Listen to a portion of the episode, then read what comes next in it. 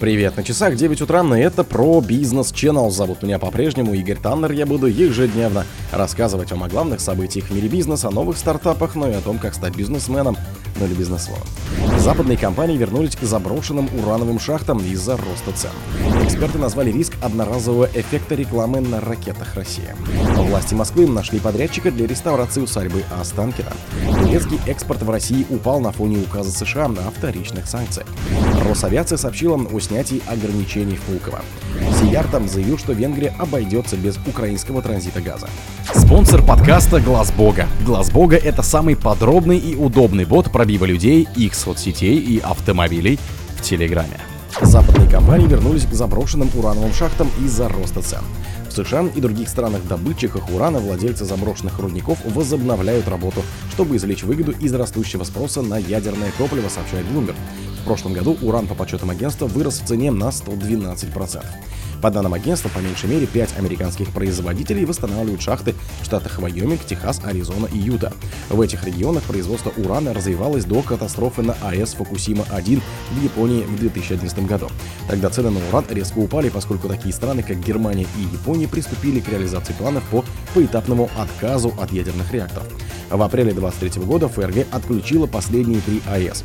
В феврале 24 на Фукусиме-1 произошла утечка воды, содержащей радиоактивные материалы во время промывки, оставленной очистительной установки пресной воды.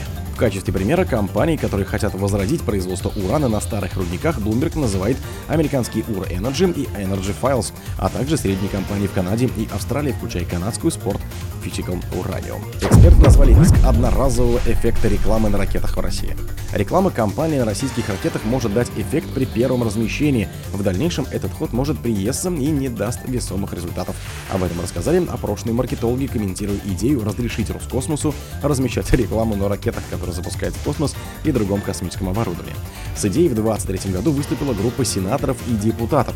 Законопроект пока не дошел до первого чтения, его отправили на согласование в различные комиссии Думы и правительства России.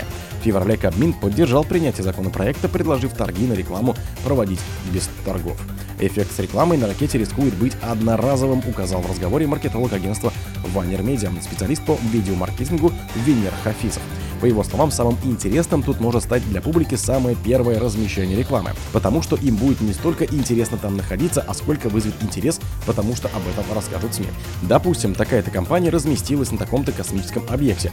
Это будет вообще впервые, и об этом могут везде рассказать СМИ, которые находятся на планете, он рассказал. По его оценке, дальнейшие размещения уже могут быть менее интересны, а в дальнейшем это будет пользоваться меньшим спросом. Кроме того, без дополнительного пиар сам факт размещения может быть не столь интересен. Власти Москвы нашли подрядчика для реставрации усадьбы Останкина. Компания «Ренессанс Реставрации» стала победителем тендера на реставрацию павильона и фасадов музея усадьбы Останкина, расположенного на территории Останкинского парка на севере Москвы. Это следует из протокола конкурса, опубликованного на портале госзакупок в середине февраля.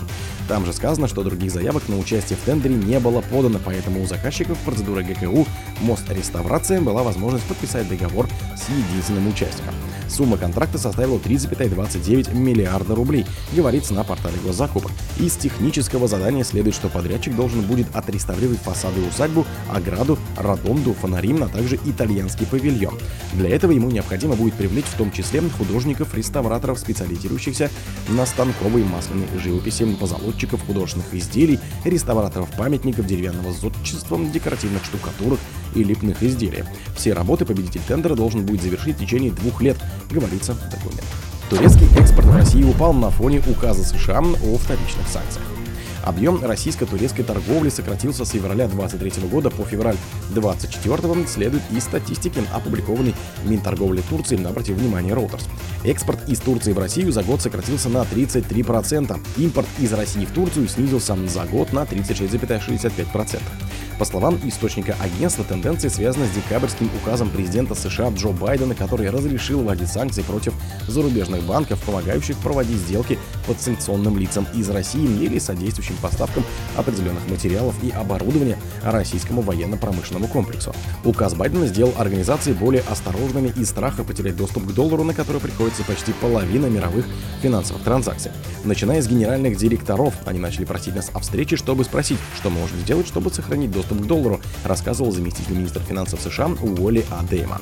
Конечном счете, по его словам, компании и банки могут вести какой-то бизнес в России, но он меркнет по сравнению с объемом дел, которые они ведут с Соединенными Штатами или бизнесом, который они ведут в долларах. Росавиация сообщила о снятии ограничений в Пулково.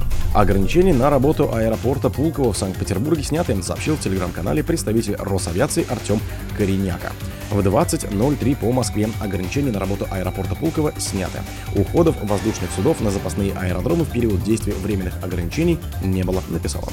Ограничения были введены в 19.32 по Москве для обеспечения безопасности полетов гражданских воздушных судов. Меры были приняты на фоне сообщений петербуржцев о нескольких взрывах в районе порта Бронка. В 20.23 по Москве о работе средств ПВО в Ломоносовском районе Ленинградской области сообщил губернатор Александр Дрозденко. Воздушные цели поражены над акваторией и побережьем Финского залива, написал он в телеграм-канале. Дрозденко также опубликовал видео с моментом поражения цели, добавив, что жертв и разрушений нет. Тиярта заявил, что Венгрия обойдется без украинского транзита газа. Венгрия не нуждается в транзите газа через Украину при наличии турецкого потока, заявил в разговоре министр иностранных дел Венгрии Петр Сиярта.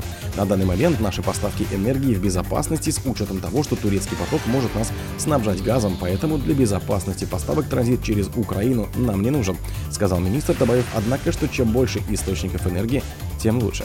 Текущее транзитное соглашение, заключенное между «Нафтогаз Украины» и российским «Газпромом», истекает в мае 2024 года. Благодаря транзитной ветке через Украину Россия может поставлять газ в Австрию, Италию и другие европейские страны. В конце января украинское правительство заявило о неготовности к продлению контракта по транзиту российского газа через свою территорию. В октябре 2023 года президент России Владимир Путин сообщил, что Киев продолжает принимать от Москвы деньги за транзит газа. «Газпром» также поставляет газ в страны Южной и Юго-Восточной Европы по турецкому потоку и Голубому потоку. О других событиях, но в это же время не пропустите. У микрофона был Игорь. Пока.